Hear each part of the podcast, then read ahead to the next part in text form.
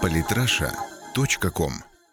Российский экспорт уходит в сеть. Андрей Борцов.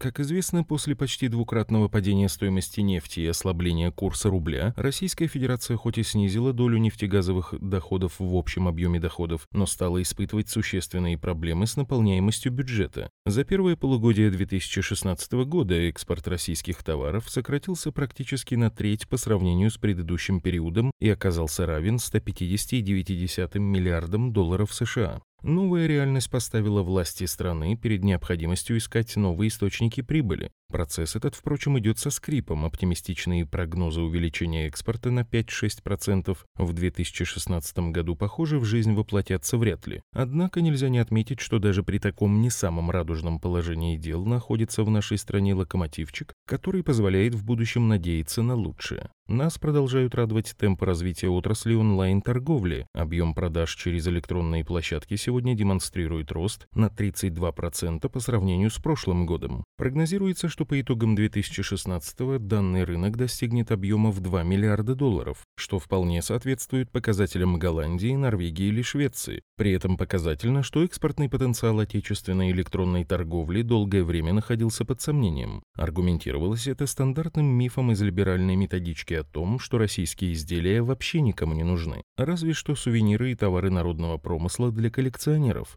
Однако, как оказалось, дело пошло вполне уверенно. Вице-президент ГК «Систематика» Евгений Лившиц указывает: в основном через онлайн-площадки Россия экспортирует готовый продукт, при этом доля аутентичных фольклорных товаров, вроде оренбургских платков и балалаек, не больше трёх-четырёх процентов. Глава PayPal в России Владимир Малюгин дополняет: сегодня российские продавцы экспортируют не матрешки или самовары, а очки, одежду, аксессуары, и эти вещи востребованы исключительно благодаря конкурентоспособному качеству. Отмечается, что речь идет о продукции среднего ценового диапазона. В качестве примера можно привести деревянные оправы для очков от Вудсон, средняя стоимость двенадцать-шестнадцать тысяч рублей, и обувь Афор. Продукция находится в ценовом диапазоне от семи с половиной до пятнадцати тысяч. При этом объемы экспорта отдельных производителей небольшие. Та же компания Вудсон производит сто пятьдесят-двести оправ в месяц, до семидесяти процентов отправляя на экспорт. Но при этом таких экспортеров тысячи. Впрочем, основной объем продаж составляют не одежда, обувь и аксессуары, а электронный контент, музыка, книги и онлайн-игры. Программное обеспечение – это еще девять процентов, а путешествия – двадцать шесть процентов. Но при этом наибольшую динамику демонстрирует не электронный контент, а материальные товары. Сейчас их доля составляет двадцать три процента, но из года в год их объем растет на сто-сто двадцать процентов. Директор по развитию агрегатора служб доставки Shiptor Андрей Лямин указывает на обстоятельства, которые помогли развиваться этому виду бизнеса. Кризис открыл российским производителям новые возможности. Курс доллара и евро сделал наши товары очень привлекательными для иностранных покупателей, а нам есть что предложить для экспорта. Качественных и недорогих товаров множество, в каждом регионе можно найти уникальные вещи и продукты. Перспективы отрасли, безусловно, радужные, к тому же к ее развитию, учуяв значимый потенциал, подключилось государство. С первого сентября две тысячи шестнадцатого года в Москве проводится эксперимент, в рамках которого действует новый регламент упрощенного таможенного оформления экспортных отправлений для продавцов, работающих по упрощенной системе налогообложения, то есть именно для тех, кому это требуется в первую очередь. А на недавнем совещании в Совете Федерации был представлен проект дорожной карты по развитию интернет-торговли, который, в частности, предусматривает выравнивание условий ведения деятельности между российскими и иностранными компаниями. Кроме того, власти решили бороться с рисками двойного толкования нормативно-правовых актов, обсуждают возможность продажи через интернет лекарств и алкоголя, вводят в правовое поле товарных агрегаторов, что приведет к появлению у них ответственности перед покупателями. Понятно, что при этом нельзя обойтись без трудностей. Сегодня есть вероятность того, будет изменено законодательство для иностранных онлайн-импортеров, что, очевидно, нанесет ущерб в первую очередь китайским продавцам. Так, сегодня Ассоциация компаний интернет-торговли АКИТ при поддержке советника президента РФ по интернету Германа Клименко считает целесообразным обязать иностранных продавцов платить эн дэ эс в эр эф и резко снизить необлагаемый пошлинами минимум с тысячи до двадцати двух евро.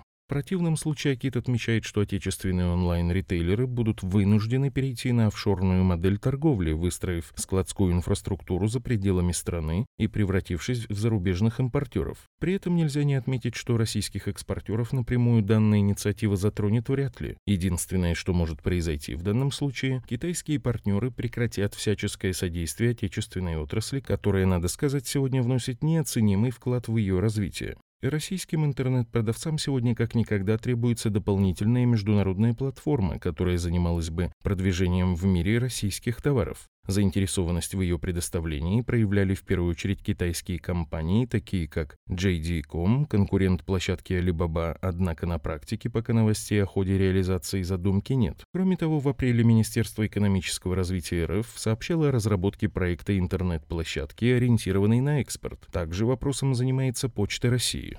Еще одно негативное последствие введения налога для российских интересов онлайн-продавцов заключается в том, что им может быть перекрыт доступ на внутренний азиатский рынок, нишу, которую, безусловно, нужно занимать. Тот же алибаба точка ком в месяц пропускает через себя сто пятьдесят - двести тысяч долларов, сумму, сравнимую с официальной экспортной из эр эф. При этом опыт открытия сентября текущего года русского павильона на площадке Tmall, предлагающей товары на внутреннем китайском рынке, дал неплохой результат. Около миллиона просмотров за первую же неделю и свыше пятнадцати тысяч заключенных сделок. Помимо Tmall, российские товары представлены в Китае на платформах LeEco, джей ди точка ком, Pinduoduo, Yilin Mall, а Дакайтао специализируется именно на российских товарах. Однако взаимодействие с ними все еще не очень организовано, и ка пэ дэ явно ниже, чем мог бы быть. Интересно, что китайцы, по словам главы интернет-магазина Yilin Mall Джана Дунляна, высоко ценят российские продукты из-за их полезности и вкусовых качеств и готовы платить за их доставку.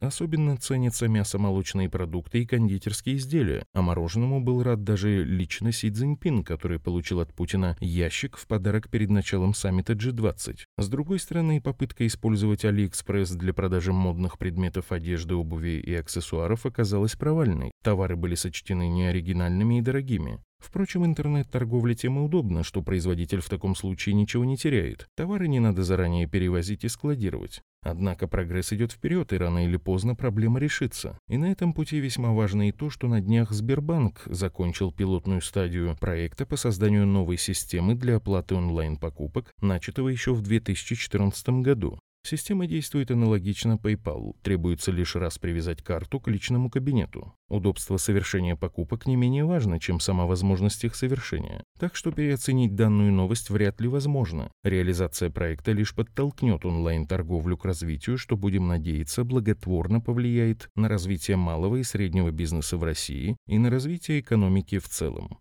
Подписывайтесь на наш канал в Telegram. Самые интересные статьи о политике и не только. Читайте и слушайте каждый день на сайте политраша точка ком.